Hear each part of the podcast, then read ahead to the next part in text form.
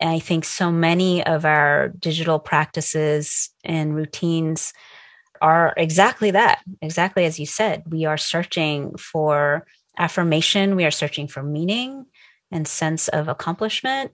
And as I write in the book, in the end of the day, we're, we're looking for connection with other people. Mm-hmm. Like we, we want to belong and we want to experience communion.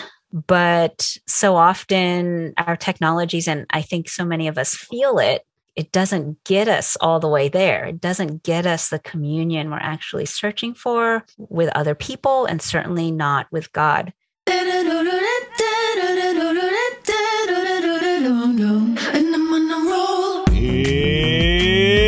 It's watering time, everybody! It's time for Apollos Watered, a podcast to saturate your faith with the things of God so that you might saturate your world with the good news of Jesus Christ.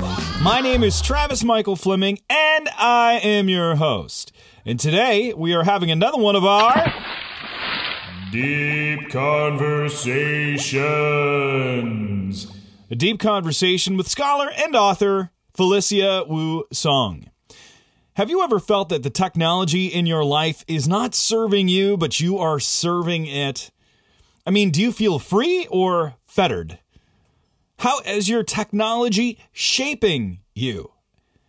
And how can we counter this soft tyranny of the digital age that we're living in? What do we do? Where do we go? Where can we even find answers about this stuff? And and from a Christian perspective no less. Where do we go? These are difficult questions, but they are not impossible to answer. Today, we want to welcome Felicia Wu Song to the show. She is a cultural sociologist of media and digital technologies. That sounds like fun. Currently serving as professor of sociology at Westmont College in Santa Barbara, California.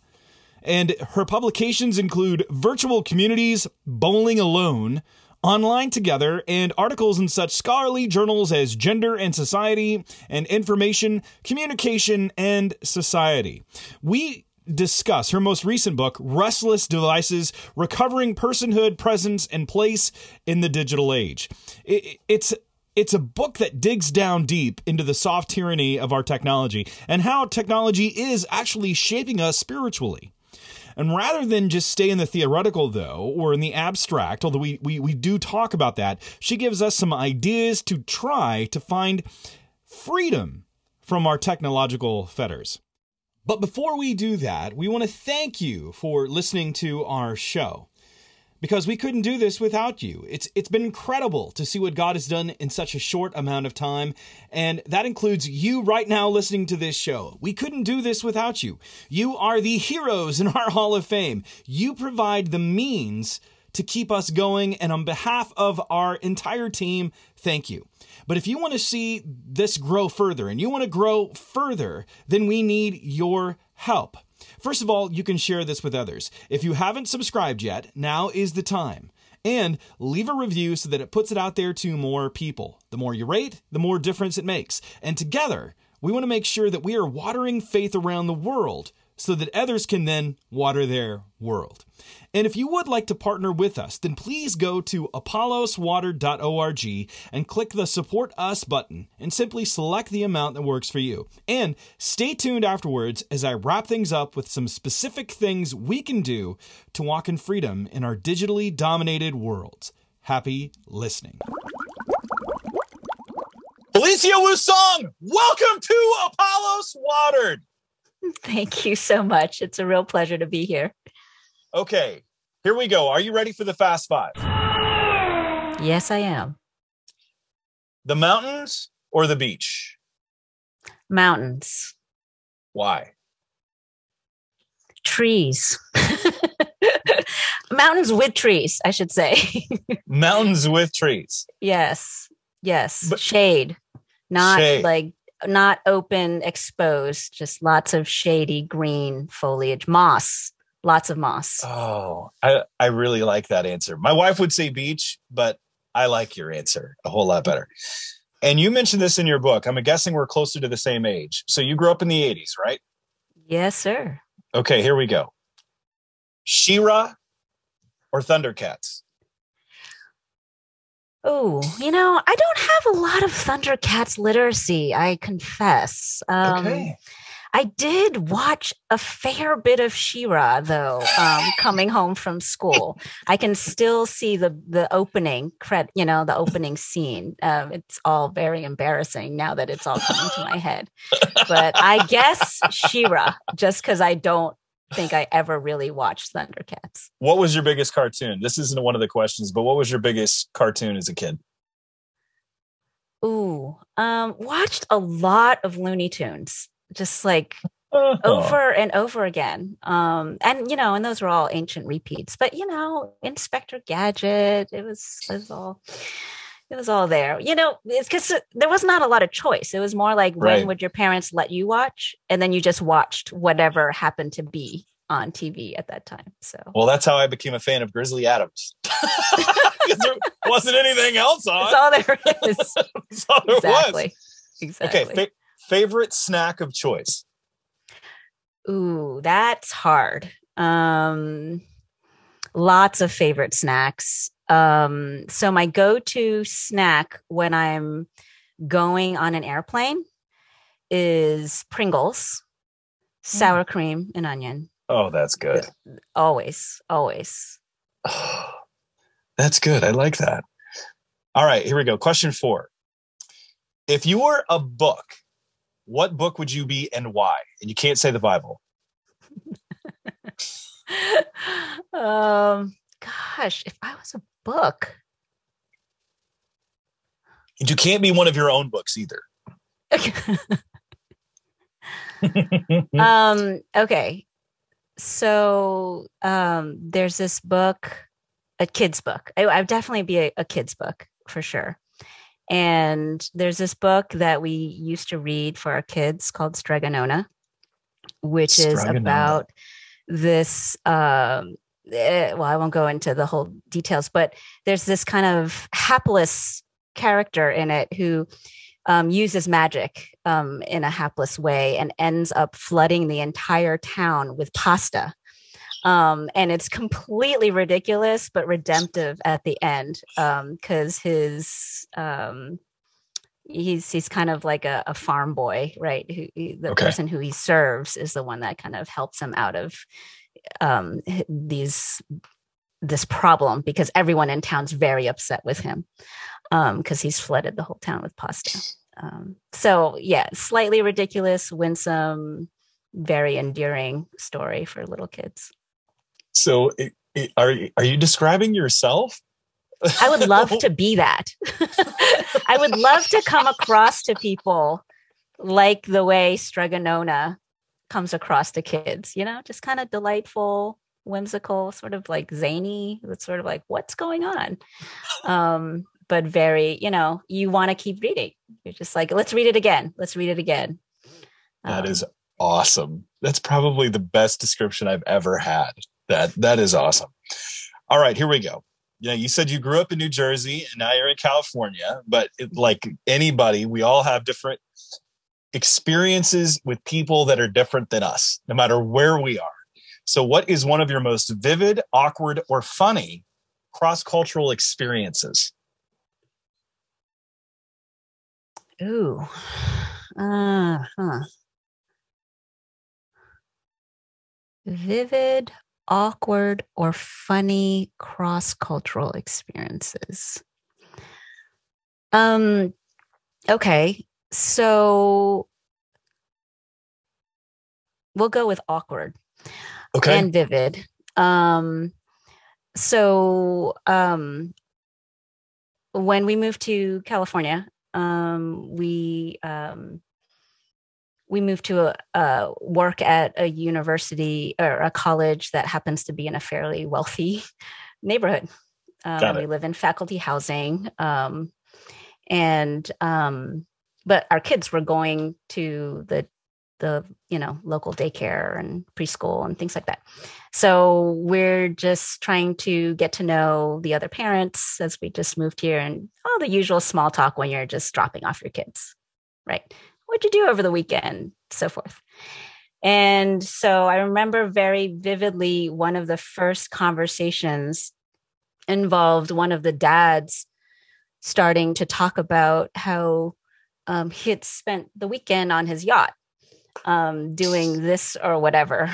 I once he said yacht, I was already like in another space. I was, I was a bit like, okay, I don't, I don't know what to say because um, I've never been on a yacht.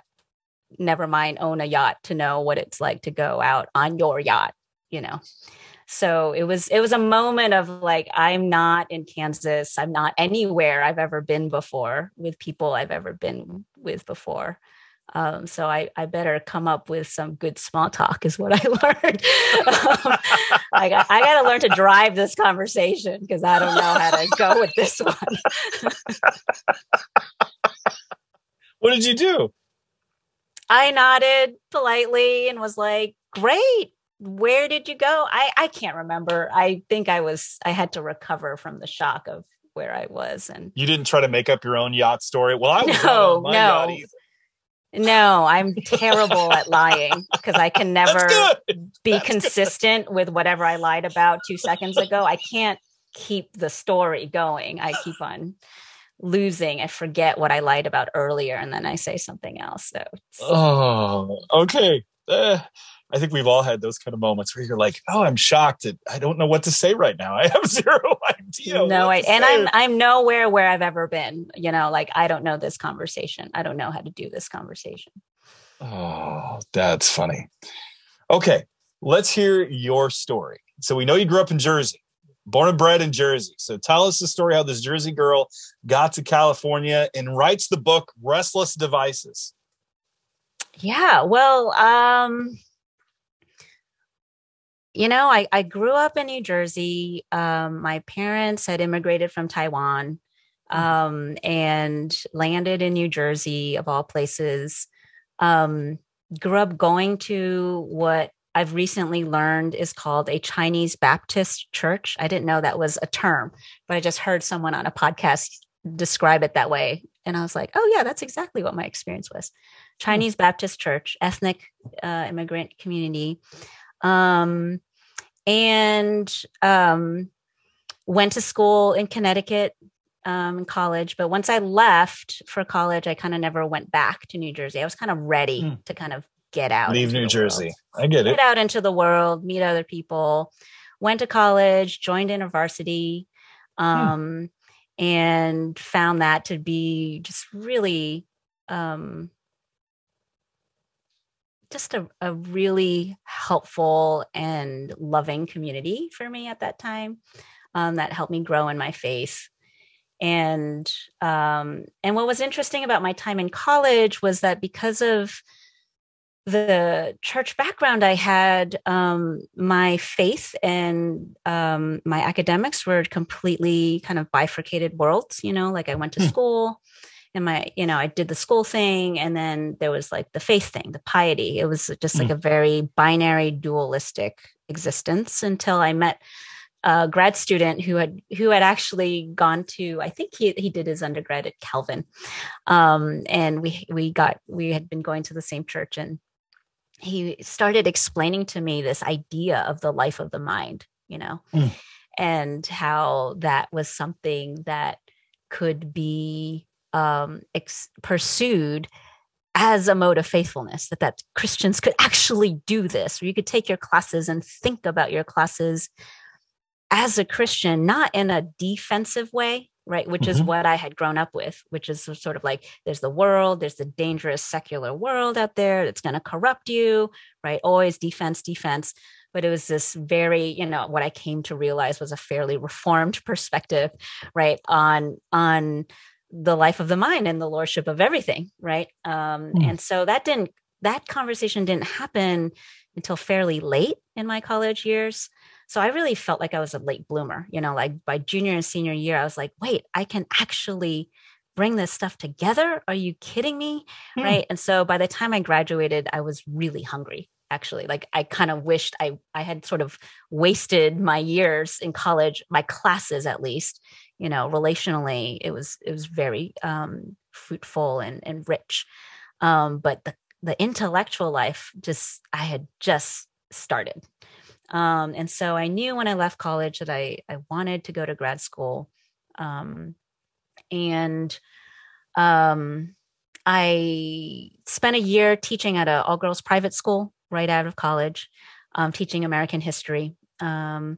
And um, that's actually where some of my thinking about technology started. And I could talk about that later. Um, but uh, I ended up going to L'Abri Fellowship um, in Southborough, Massachusetts. I love L'Abri. Um, yeah, um, for a semester. Um, had read a little Francis Schaeffer and was like, okay, I got to check this place out. Went there, so rich, so awesome, such great people that helped me hone and figure out, okay, so you want to go to grad school? What do you want to go do? Um, read Neil Postman's Amusing Ourselves to Death for the first time while I was there, was blown away, was like, wow, there's people like writing about media, you know, because I'd started thinking about media. Um, it was this is going to date me too. Uh, it was the year that U2 was doing their Achtung Baby uh, tour.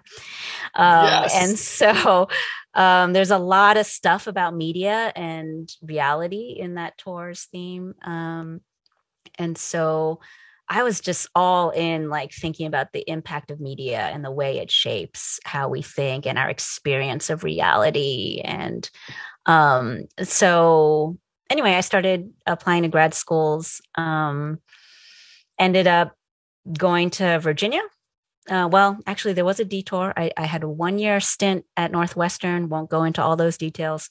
Did a com studies. It was one of those, you know, times in life. He described yeah, it Northwestern is described as prison. no, well, not like that. It was more like I just wasn't there. Um, well, I got there and I realized I was in the wrong place, basically. Got it. Okay, been there, done that. Yeah. And so, but it was it was great. Like Eh, for what it was you know um, i was in a com studies communication studies program realized i was in really not in the right program for what i was interested in um, and that was my bad like i did not do the proper research um, and to to know what i was really getting into so anyway i redirected um, and ended up at virginia t- studying sociology uh, with james hunter and so um, and that was th- the perfect place for a lot of different reasons but what sociology gave me you know even though it wasn't directly about media or communication which is the topic i was interested in it was the kind of place that was equipping me with language and conceptual mm. framework for thinking about community and identity and thinking about, well, what is it that shapes our conceptions or the meanings that we attribute to those experiences and, and concepts? It, it kind of equipped me with that part, right, of the infrastructure, which is what I realized I wanted. That was what I really mm. wanted. And then I could kind of do my own work on the technology and media stuff and reading to, to kind of piece together um, you know, the, the kind of education I was looking for. And so uh, my husband's also an academic. He's a philosopher. Um, and so when I bet both, those are some really fun conversations. Yeah, all the time. Yes. and we talk sociology and philosophy 24 seven, of course. Right. Um, he, he in his armchair with pipe and I don't know what the sociologist does. Um, but um, yeah so when we came out of grad school like a lot of other um, academic couples we we had the the two body problem as they call it right? Mm-hmm. um, of finding a job jobs where we could both still be together. Um, so we ended up in louisiana of all places which was not a place i ever thought i would end up in as a jersey girl from the 1980s so um, uh, we went to Louisiana State University, hmm. and that, those were our first jobs. I actually taught at their mass communication journalism school for seven years, which was actually, you know, I had to retool because it wasn't something I was familiar with being in a professional school setting. But it was an amazing time to be there because mm. it was sort of right in the um the what are they the the the aughts as the english yeah. say the 2000s right um the late 2000s right when all the major media companies, advertising, PR, yeah. everyone was realizing we're going digital here. Like mm. we're going digital big time. And social media platforms were really kind of having their day and competing right against all these traditional media institutions and so it was an incredible time to be in a place with professionals, people who understood the industry, who were all kind of grappling with this huge shift in mm-hmm. their institutional practices, in their strategies, in all the different um, sorts of deliverables that they were used to producing. They had to figure out how, you know, how are we going to, you know, set up a paywall? How are we going to get, you know, like how do we make money putting out information? So anyway, it was phenomenal. Um, time to be there um, we ended up loving you know being in south southern louisiana it's just like it's a place it's a real place you know um, in all the ways that wendell berry and everyone else who cares about place would say it's true people true culture with all of its brokenness and mm. dysfunctions but a true place um, and um, and then uh, we had the opportunity to come out here to to Westmont. Um, it was an idea that my husband and I were always thinking about. Like we didn't go to a Christian college in our mm. um, experience. We had never worked at any sort of Christian institutions before, but we had always wondered what it would be like to teach in a place where we could actually bring our faith um, with us instead of setting it aside um, in the classroom and even in our work. So uh, we've been out here. This is our ninth year. Um, and yeah, it's been an experience. It's been wonderful. It's been, um, you know, I couldn't have written this book without being in a place like this that's so supportive um, of of the kind of work um, that I wanted to do. Um, so yeah, that's that's that's the journey. It is a journey. It, it, it, how many kids do you have? Oh yeah, two kids. Um, okay. Sixth grade, twelfth grade. So you um, are. I, I think children, any anyone who is a parent of kids in this era, hmm. are having to face this dilemma of the devices all the time. Uh, yeah. That's what my kids are. Always screens. We've had to set aside a gathering time where there are no screens allowed. We just set it aside, and a lot of that's because because of some of the things that I've heard you talk about mm. um, of having that sacred conversation or sacred place of rest and mm-hmm. using those terminologies, which actually leads as a great segue into your book, into the book, Restless Devices. And I, I have to say that I was tremendously excited when this book came out because I, as I told you in the pre-show walkthrough, I heard you on the Center for Pastor Theologians yeah. podcast. And mm-hmm. I thought, I have to meet this woman. And then this book came out a couple of years or a year or two after that. Is that right? Mm-hmm. mm-hmm. And then this book came along. And even the title catches me because mm-hmm. it's so descriptive of where we're at. Talk about the book for a bit. What was the impetus behind it? And what made you want to write it? Mm.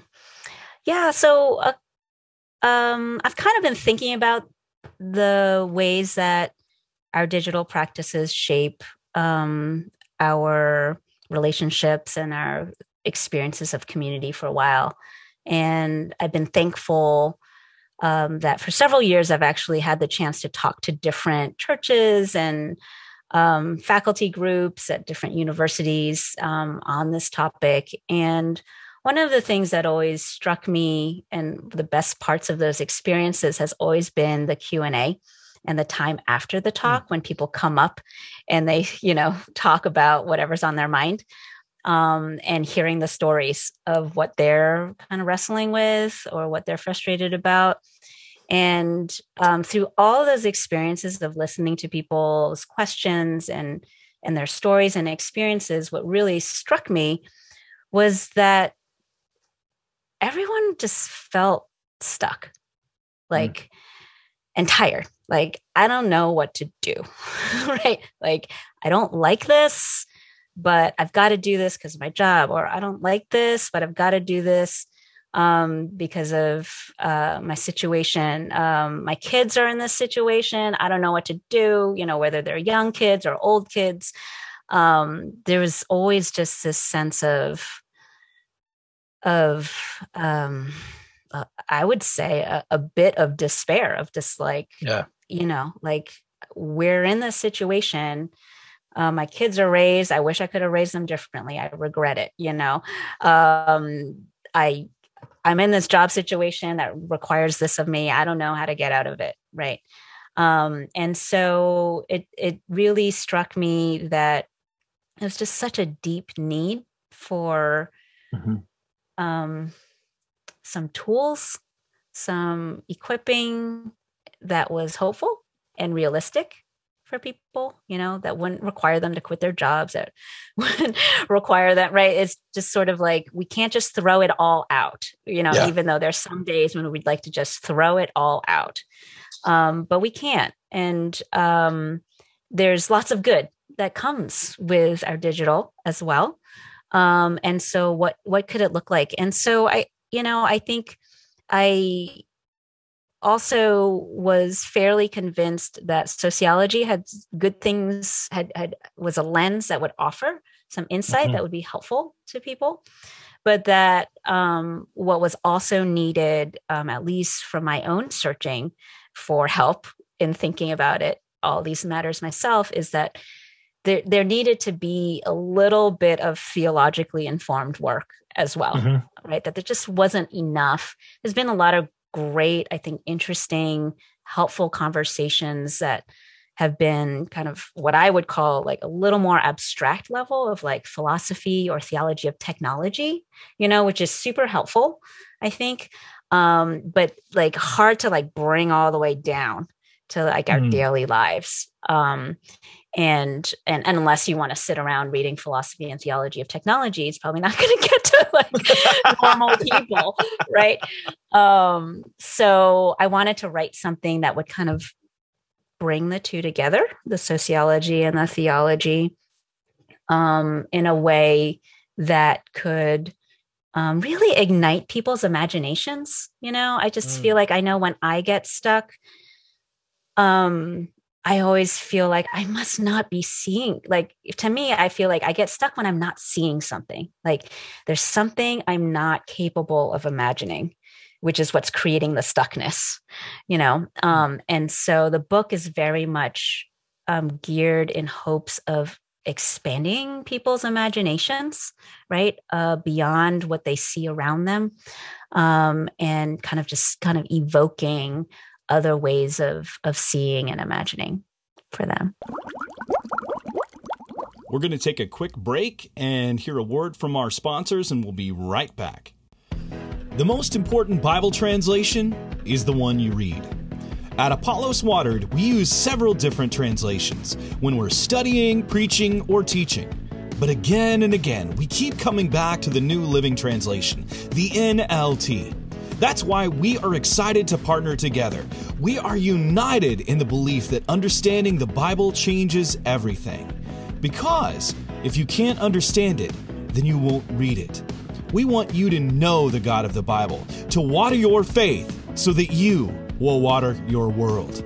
That's why we recommend getting an NLT. It's the Bible in the language we speak. It's not foreign or complicated, but up close and personal.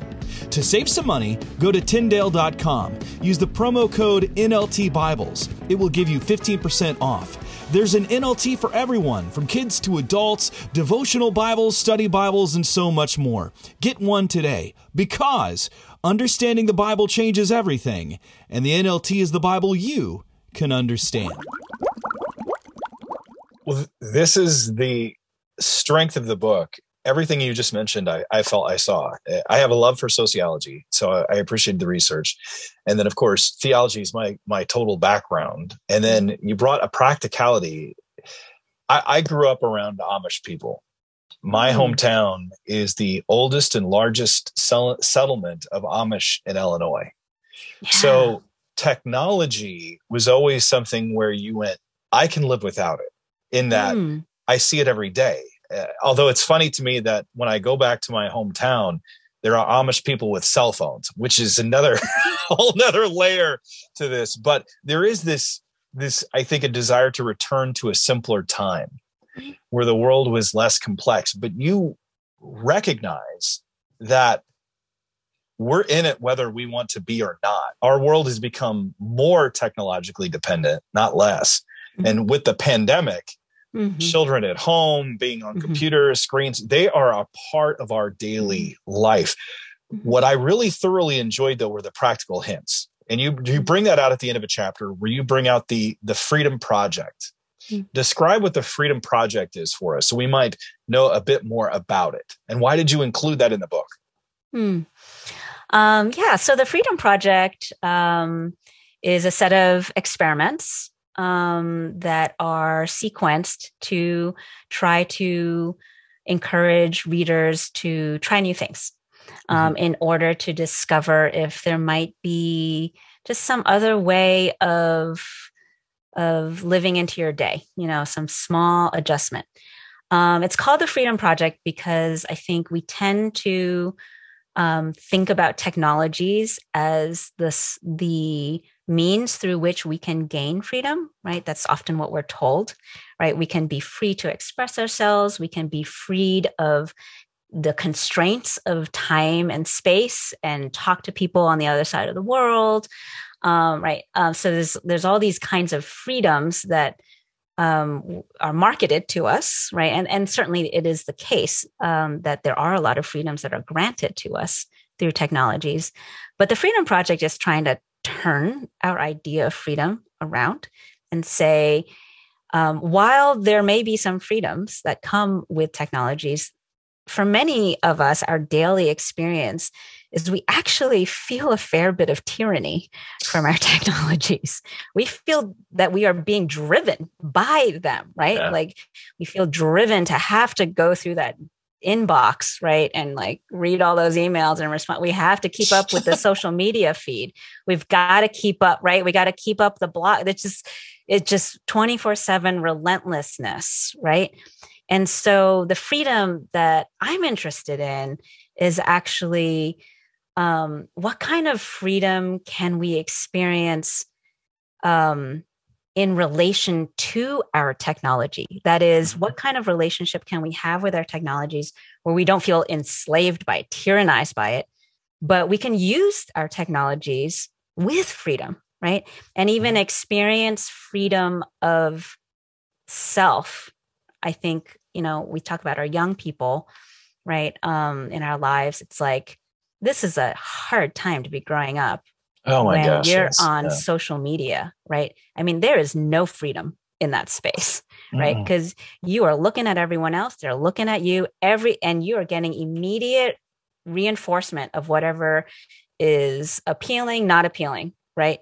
Um, and that is not freedom at all, right? Mm. And so like so the freedom project is, you know, how do we grow into people who can be free of the fear of what other people are thinking, freedom to be who we truly are, right? Freedom to bring our weakness and our flaws to, to you know, in front of someone else, trusting that they're still going to love us, right? Mm. Um, that kind of freedom, right? Which I, I believe is the freedom that a life of following Jesus, you know, is right. is is what we long for and what is promised, right? That is the freedom of the gospel. And so that's the freedom that we're looking for. Um, so the Freedom Project lays out, it starts with a digital fast, right? Try to go 24 hours without technology, um, which is kind of crazy. It's sort of like jump into the deep end of the pool.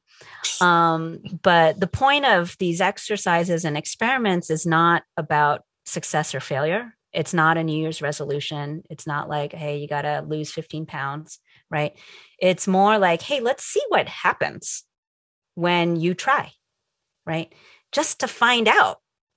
Just to find out a little bit like how painful is it? How awesome is it? How, you know, like what is it that happens when you try one of these experiments, right? So um, I ended up putting the Freedom Project in the book um, in large part from my experiences of giving talks is that mm. you know as as an academic i can nerd out on all the sociology and theology and be completely satiated right i'm just i'm pleased as punch just doing the abstract stuff and the data Um, but I realized pretty quickly, um, and my editors helped me realize too, you know, like regular people just want, they need, like, they want practical things yeah, in their life. Practical steps. What do, do I do with it? Yeah. Yeah. And the other thing was, and I mentioned this in the book, is it was actually a project that I started doing in my classes. Um, mm. I teach a class on internet society and I walk my students through the same um, series of experiments. And it's just been really gratifying and, and fun, even listening to the students and watching mm-hmm. them go through the process and and kind of just slowly walk into a kind of um, asking new questions about their relationship with technology that that are fruitful right? And it's not to say that every student changes their life or or you know makes major changes in the way they use their digital um, devices but it just it's a little space that gives them an opportunity to try something else try something different like you know driving without listening to any music or anything you know, for 15 minutes and see how that goes. Right. So there's little types of experiments like that that are in the project. I I I don't want to praise the book too much. I have to be a little. Oh, go ahead. No, I, know. I, am so serious though. I everything that you said, I, I, my mind was just racing just as you were talking, and you were talking about how we've become tethered. And, and you and I are in mm-hmm. the age where we remember that the kitchen phone had the long cord. And you just, you know, you, you carry it around and you're like, I just wish it was disconnected. And I feel like the more that we've become, our technology in many ways, it's become wireless or digital, you know, it's actually become more connected to us, mm-hmm. not less. Mm-hmm. And that's why I, I, I think it is affecting how we see and understand and how we live out our faith and I've seen so many churches just adapt the newest technology, thinking that they're remaining relevant to the people, but it's communicating a message in and of itself. You and I both read Postman, which is a phenomenal book, amusing ourselves to death, because the means has become a message in itself that when not carefully done, it actually shapes our faith and it shapes our relationships. And that's what I love about your book. That's why I, I I'm kind of cuckoo for Cocoa Puffs over it. But um, is how it, how are our devices though? Just trying to bring in everybody in that's not read the book. Mm-hmm. How is it shaping our faith? Hmm. Yeah. So, um, and feel free to nerd out. Hmm. Nerd yeah. out. Let's nerd out together. I'm trying to think through where to start. Um, There's so um, much I know. I gave you a loaded question. There's so much yeah. to go. Any direction. Pick one and we'll, you know, choose your own adventure. Yeah, I think one one way in is to is to think about um, what kind of story our digital practices and our digital devices are telling us. That is, um, when I'm on social media, what kind of story am I living into? When I am posting and um, thinking about what other people are are thinking about me. And I think our digital practices tell us you know when you're when you're on social media when you're keeping up with your emails we get a story about how life is about productivity right like making sure i have my inbox at, at zero right we get a story about how we need to present ourselves in a way that is um, quantifiably affirming, right? That shows you, shows not just you, but everyone else how popular you are, right? How awesome everybody thought that picture that you posted was. Um, it tells why, us. Why am I feeling conviction right now? Why am I feeling conviction in all of this? You're making me convicted. Well, it's a story. I mean, it's a story we live in in ah. society, right? Or like even when you're at that incredible sunset, we're told that we've got to take it as an object and post it, right? That that's actually what we're supposed to do in that moment, right? That that's like the meaningful thing to do mm-hmm. rather than just be there, right? Taking it in yourself. So there's a story, right? That all these practices are are guiding us, nudging us, pushing us towards.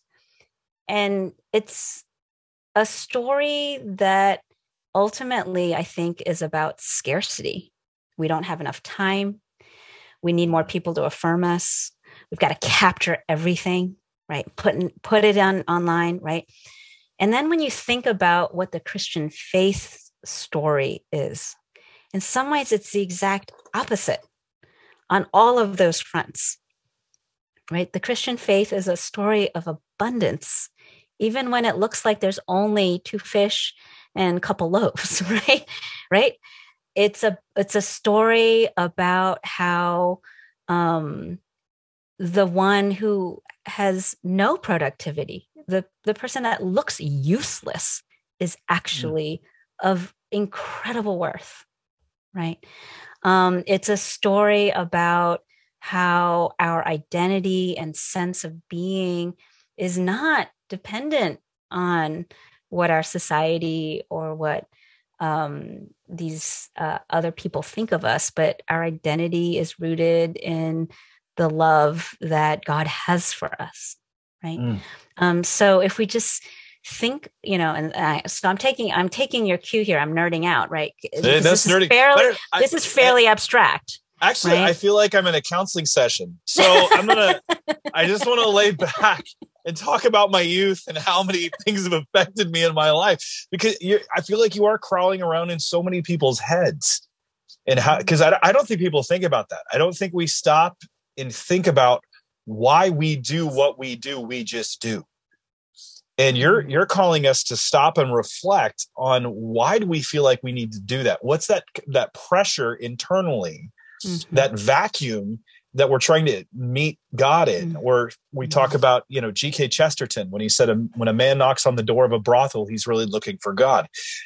In many ways, it's the equivalent of when I go online, yeah. I'm looking for something and I'm trying to say something, get an affirmation. But no, keep nerding out. This is awesome. Yeah. Well, I think, you know, what you're saying right now about Chesterton, it's it's about um appetites right and and this is where I, I, really leaned into the work of jamie smith's from desiring the kingdom and you are what you love mm-hmm. where he he presents this augustinian view of human beings as as being creatures of appetite right and mm-hmm. that um in the end of the day our appetites are for god right um, but we will often look everywhere else um, but right um, and, and I think so many of our digital practices and routines are are exactly that, exactly as you said. We are searching for affirmation. We are searching for meaning and sense of accomplishment. Um, and uh, as I write in the book, in the end of the day, we're we're we're, we're looking for connection with other people, mm-hmm. right? Like we we want to belong and we want to experience um, communion, right, is the word. Um, but so often our technologies, and I think so many of us feel it, right? Like it doesn't get us all the way there. It doesn't get us the communion we're actually searching for with other people, and certainly not with God. And so, um, one of the I think the the larger concerns I have about um, our digital practices is just the pervasiveness of it, right? The sort of not just that it's 24 7 and there's, you know, social media feeds and emails calling to us all the time, but even when we're not at our laptops, even when we're not on our devices, even when we're not listening to a podcast, right? Like we might just be out walking or something. I know it's too cold for a lot of people to be walking anymore. Um, but even when we're not on our devices, right? Like so much of our consciousness has actually become dedicated to thinking about what is happening in the digital mm-hmm. and and preoccupied that way um, in such a way that I would argue is you know it, it's um, I think about the Christian contemplative tradition, right? And mm-hmm. how there's always been a critique. You know, you didn't need technologies like what we have today for people to experience noise in their heads, right? Um, but that we now, you know, even though all of humanity has surely struggled with the noise in their minds, right? Um, now we are living in a time where it is structurally all the more difficult to oh gosh, yes, to yeah. create, design, intentionally um, carve out space, right, in our lives to create space for God to speak into, to even hear our own thoughts, right? Um, and because so many of us, and I, you know, all of these things that I'm saying and the only reason why I could write any of this is because I experience every single thing, you know, every single piece of it, right? Yeah. Like I'm Yeah. right. That's the only reason I can say these things is because like I I know, like I, I feel every bit of it, right? Um, is uh, you know, we're feeling stress, we're feeling anxiety. It's like I don't want to stop and slow down because I'm afraid of what I'm gonna hear if I turn brain. everything Yeah. off, right? It's scary, right? And so I get it, you know, and but at the same time, it's like, but the very answer, right? The answer is in the stillness, is in the silence that will allow the presence of God to actually become clear to us, right? Like, like the presence of God is around, is here already. Like it's not like we need to summon God, right, to us. It's like, no, the presence of God is here. We're just kind of filling ourselves with all these other things that we're not even noticing it most of the time. And I think that's the part of our discipleship that I feel most um, burdened by, I think, for the church today is how do we um, I, I think with the way that our society is so digitally saturated, I actually think that the contemplative tradition and um, yeah, what the contemplative tradition has has has offered to the church through the ages is precisely like the the piece of the wider Christian heritage that might be the most salient for us right now um, because that's that's where we're really aching. You know, we just do not live lives that are conducive to that type of um, attending um, expectancy. Um, I write about the heart of having a heart of expectancy um, to God speaking to us um, throughout the day. When we're on social media, we we we learn, we get trained to perform right we know Mhm. what what it takes to get the right kind of attention um and so we we come we all of our communication is encouraged to become a kind of broadcasting rather than actual relational communication with each other Mhm. um it, it it's it's a necessity in that in that space um and we also come to uh, reify is the term um, that that I use um, from Georg Lukács. We reify each other. That is, we start to see each other as things, right? Rather than this is a little like Martin Buber's, you know, I and thou. Um, it, it, we we treat each other as objects, right? Um, that need to be either coerced um, or persuaded to like our our posts or we um, want to uh, we just gotta you know i think about all the emails that i get you know i'm i'm so frustrated because within an hour i get 50 and so now i'm just not even paying attention like uh, you know i'm not treating people as people i'm just like trying to get these emails done Mhm. right um and so we we kind of reduce each other to tasks right that need to be done. Um, and then finally i talk about um, and this is to one of the points you just made earlier i think what social media does um, in the most tragic way is that it encourages us to see it actually the most important part of our um, experience or day right like i think a lot of us know what it's like to um, when you get the notification when you have that experience where you get the notification and it doesn't matter what's happening around you you just you feel like that's the most important thing to check Mhm. right um and so one of the thing i one of the things that social media encourages in us is to see whatever else is happening around us mm-hmm. as like it's just it's just something that's that can be interrupted right that that family member that's talking to you right comes second to mm. that notification about someone commenting on your post right um and so it's it's that um the the the aspect of industrialization that suggests there are things people that are considered waste in mm. an experience uh, or in a pursuit of efficiency and productivity right? Like i just got to write this email right? Mm-hmm. like i can't right now. Like i got to do this. It's that urgency that we often feel.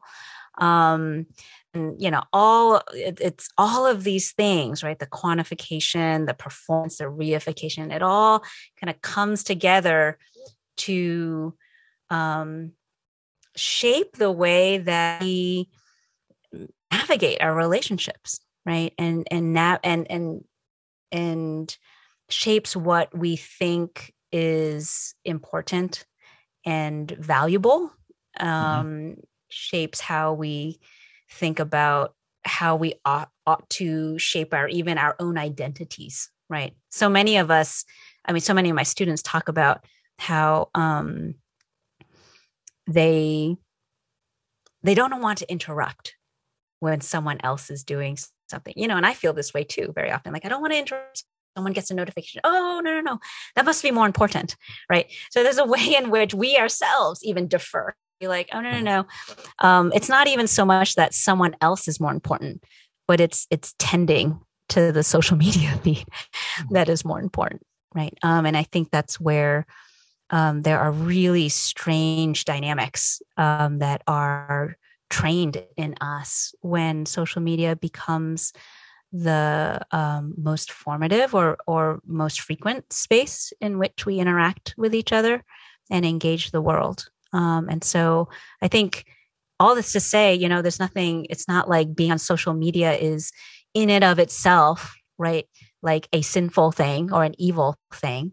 It's more that we need to awaken, be awakened to its formative powers, right? Mm. Um, and the ways that it is telling us a story about what it means to be a good human being what it means to be a good friend what it means to be a good employee right? It is it is constantly shaping that. And unless we have some sort of counter narrative about what those things are right that we are intentionally living into it's just easy to kind of just go the way right of these structural um, habits and routines there is so much that we talked about today. I mean, we, we talked about how our technology is actually forming us and how we do need to recover personhood. We do need to rethink our digital habits. And what all of these different companies have known all along is that we are being shaped. They are shaping us, and it's time to fight back because we as Christians have the Spirit of God that raised Jesus from the dead within us. And that means we have self control and we can fight back against the soft tyrant of our digital technology. I would encourage you to get her book and experiment with some of the practices that she suggests. I will lay them out for you just in case you don't have the money to get the book. She has them in four stages. Allow me to list them really quick. Stage one is a digital media fast. Two, digital stock taking. I mean, you take really a look about how much this influences your life and what you need to do about it. Three, secular liturgy and counter liturgy. And, and what she means by that is this is that there is a way that the world is trying to form us, and we have to find ways to counter form us. I don't want to elaborate any further, but I would encourage you to check back next week if you're not on a digital fast and listen in as we elaborate on a couple of these. I have to say, that I do love the fact that she named it the Freedom Project. That's the the practice. It's it's a practice in freedom. Because we do need freedom. And we need to imagine an alternative future where we do not allow our technology to rule over us. Instead, we need to regulate it. we need to make sure that we that it's not shaping us. Instead, it's serving us. These are just some of the suggestions that she lays out in the book, so I would heavily encourage you to get it. I want to thank InterVarsity for providing us with a copy. And I want to thank you for listening. Check out more of our content on Facebook or Instagram, and don't forget to subscribe to this podcast. Rate it, share it with others, and partner with us to water faith around the world. You are a watering warrior just by the fact that you're listening to this program. Now, go water your world. And join us next week as Felicity and I continue our conversation on restless devices. You'll be glad that you did. Lastly, and certainly not least, I want to thank our team of Donovan, Melissa, Kevin, Eliana, Rebecca, and Audrey. Water your faith, water your world. This is Travis Michael Fleming signing off from Apollos Watered. Stay watered, everybody.